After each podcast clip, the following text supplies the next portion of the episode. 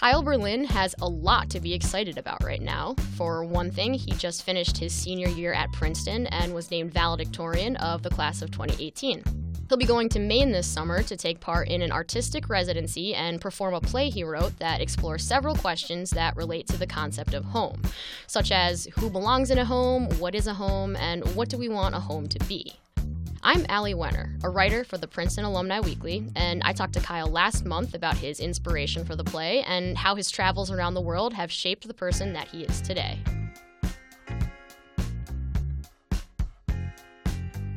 I'm here today with Kyle Berlin. He is a Spanish and Portuguese languages and cultures major, and he's here in the studio on one of his final days at Princeton. He's also a valedictorian of the graduating class of 2018, and he'll be speaking at this year's commencement ceremony, which is pretty cool. So, uh, welcome, Kyle, and thank you for being here today. Thanks so much for having me. So I really got to know, you know, what's been the reaction to the valedictorian news? What do your what do your friends and family think about all this?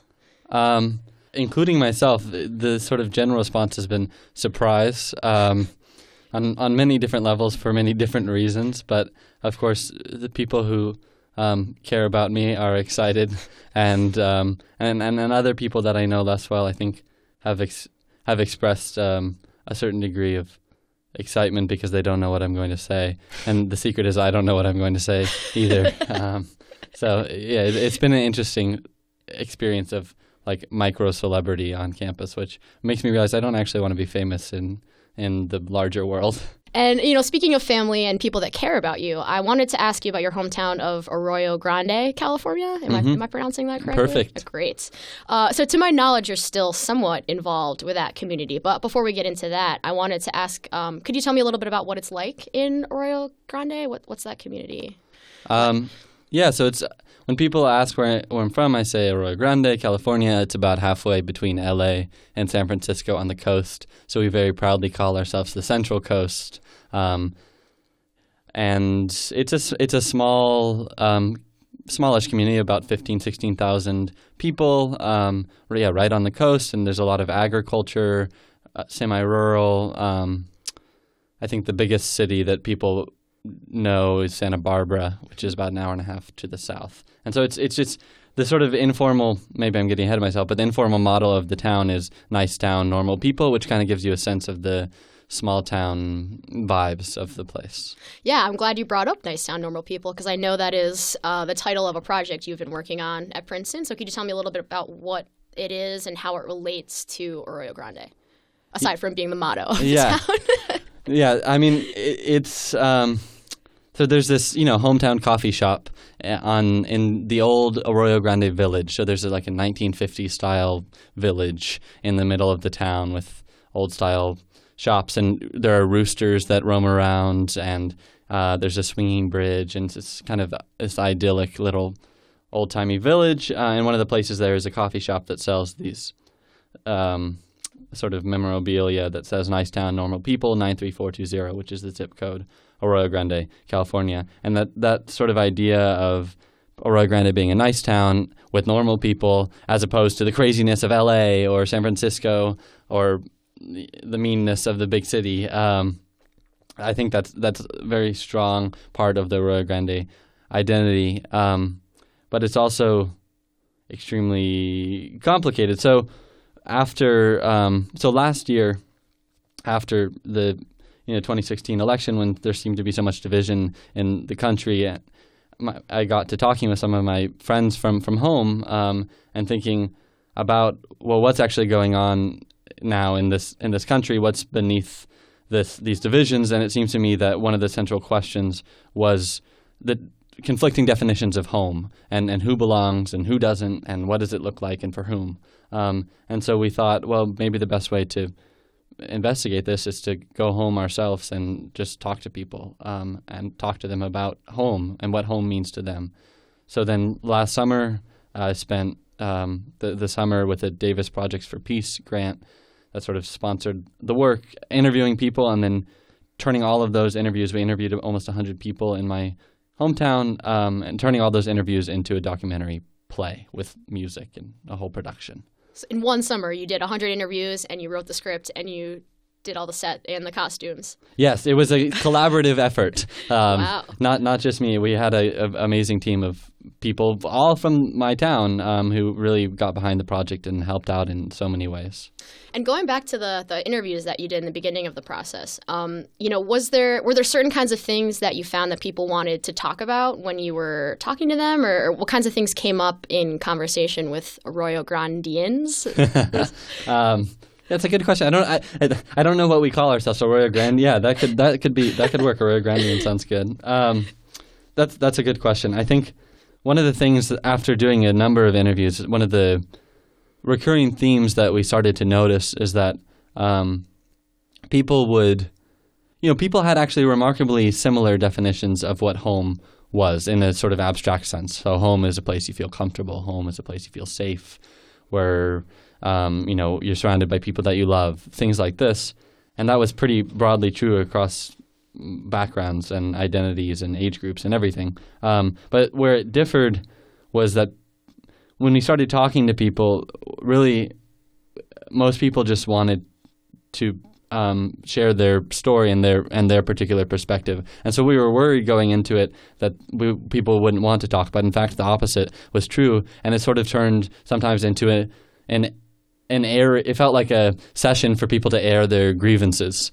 um, about the town or about their lives, and it just made me realize that um, people just want to be heard, and I and I'm not sure that there's a lot of space for that um, right now. I think our our listening skills as a society are pretty um, down um, for for a number of reasons. But so that that was something that that I just noticed is that people would sort of have the similar thing, but then also have their particular experience that they just really wanted to uh, tell to someone um, and air that. As you said, home is kind of the central theme in the question of home. But is there a way? Could you give us an abridged version of sort of the plot and the storyline in Nice Town Normal People? Yeah. So the the theater company that um, was sort of started with this Davis Project for Peace grant, and that I co-founded with my friend and collaborator from home. Um, and actually, there's there are three of us, so we all went to high school together. Arroyo Grande, big public high school. Um, we all went to high school, and now we all went separate directions. And then we came back and decided to start this theater company with this Davis Project for Peace grant. And that theater company is called Rhizome Theater Company. And in terms of the show, we what we did is we took all the interviews, we transcribed them all into this huge document, um, and then we located central themes that we found in in many interviews, and then we sorted quotes from each transcript into those theme sections. And then we decided that we would take those theme sections and try to make them into a sort of um, semi-narrative conversation. So the so the show is structured in three acts. The first act we call "Where We Are," so people talking about Arroyo Grande now uh, and how they feel about the place now. The second act is "Where We Were," so talking about history and the complex history of discrimination, but also of support um, and community in in Arroyo Grande, and then the third act naturally is where are we going um, and people talking about their fears and their hopes for the future. And within those acts we have many different little scenes wherein we're trying to stage conversations between people who didn't actually talk to each other. If someone in one interview said something about for example um, the, their concerns about overdevelopment in Arroyo Grande, and someone in a different interview also said that, then we would put those quotes together and, and sort of stage this conversation between them. And how many how many actors are in this play? How big of a show is this? Um, so it, it's just me and um, my collaborator and the co-founder of the theater company. We believe very firmly in the. Um, I don't want to say very firmly, but we believed in the sort of ethnographer as performer, like as in, meaning that we did the interviews and we wanted to also be the ones to perform them because we felt that we were there for them, and so we had a sort of sense of what the people were saying and their body language and everything. By no means are we trying to do a naturalistic impression of everybody. It becomes more like a mosaic of voices, sort of almost like a Greek chorus of different people talking. Um, but then there's also, I should mention, very important on the piano um, is our third collaborator, McColmy Alexander Hills, who's who wrote new music and performs it and underscores the whole show. So he's not acting, but he is certainly a key component of the show performance. Very cool. And if, if I remember correctly, you performed, or Rhizome Theater Company performed Nice Town Normal People in Princeton a few months ago, right? Yeah. How was what was that experience like? Uh, Well, that was crazy um, because you know we made this town, we made the show in in Arroyo Grande, about Arroyo Grande, for Arroyo Grande, and we never thought that it would have a life after that. Um, but what we found was the response to the show in Arroyo Grande was extremely strong, more than we anticipated, um, and people coming up afterwards and saying this is this could be about any small town in America right now, um, because there's these recurring themes. Um, and of course, every place is distinctive, but it's sort of the opportunity arose to perform it at Princeton because of this migrations conference that was happening throughout the spring semester. And actually, um, the owner of Labyrinth Books, Dorothea, suggested that I do this show as part of that conference. And so that we ended up doing that, and Dean of the College, Jill Dolan, was there, and I admire her greatly. And she led a talk back, and she's obviously a theater scholar herself.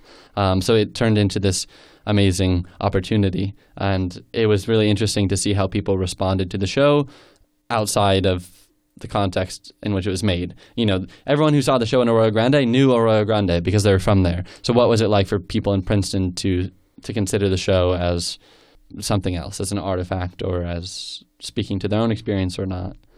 And do you feel that p- people in Princeton could identify with the themes? I mean, what was the reaction, at least that you heard from the audience um, after the show? Yeah, I, certainly. I was. Um, it was very gratifying to to see that, in fact, the show could um, survive. I think the, the transfer and and you know not not we lost some of the jokes in translation. some of the, like the Brisco underpass, LOL, which is one of our hugest laugh lines in Arroyo Grande. But no one understands Crickets, it. crickets in New Jersey. exactly. And there's no reason why they should understand it. Um, but afterwards, we had a good discussion. Um, and people talking about how it really did make them think about similarities to Princeton, and also we had people visiting not from Princeton who who also said that it spoke to how they feel about their town. So much so that a Princeton alum um, actually invited us to come to her town, her small town in Maine, this summer, which is now we're going to do an artistic residency there for a couple weeks in East Blue Hill, Maine, um, which was a product of this Princeton performance. So we're going to be there for a couple weeks, living with different people in the town. It's about 2,000 person town, so even smaller than Arroyo Grande. And we'll be performing our show a couple times um, for the town and hopefully fostering a sort of community dialogue about how our show speaks to their town or not. And so we're doing a little bit of sort of research about the town by talking to people and also in advance. But then on top of that, we'll be doing workshops um, for people who are interested in crafting a draft of their own show about this town in Maine. Um, so, you know, from the beginning, from interviewing straight through to compiling and then producing. Um, and it'll be a sort of whirlwind of, of making their own show, hopefully. Awesome. How long are you going to be up there?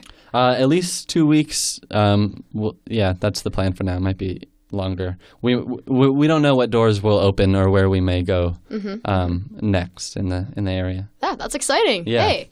Uh, and speaking of travel, I wanted to ask you I know you've done a lot of traveling during your time at Princeton. Yeah. Um, short list here you did a bridge year in Peru, you did a global seminar in Africa, you studied abroad in Cuba, just to name a few. Um, you know, I'm wondering how have your travels influenced the work that you've done at Princeton and the work that you want to do after Princeton?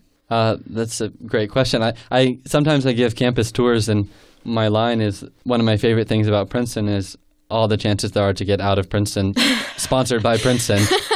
Um, and I think that from the from the get go, doing the bridge year in in Peru just really gave me um, a perspective on my time here that has really served me uh, as as a student and but also just as a human here trying to I think it you know we often hear how easy it is to get sort of wrapped up in the place that we are. I think having had these international experiences one gains or I was able to gain a, a certain um, a certain irony or a certain sense of this is not the the end game this is not everything um, and of course what happens here is important but there's a great big world out there, and um, it, it's important for me. The, my travels are important for me to not only to keep that perspective, but also but also to think about how my learning here can be applied in the larger context or th- thinking about the world beyond Princeton, New Jersey as important as the books or more important than the books that I'm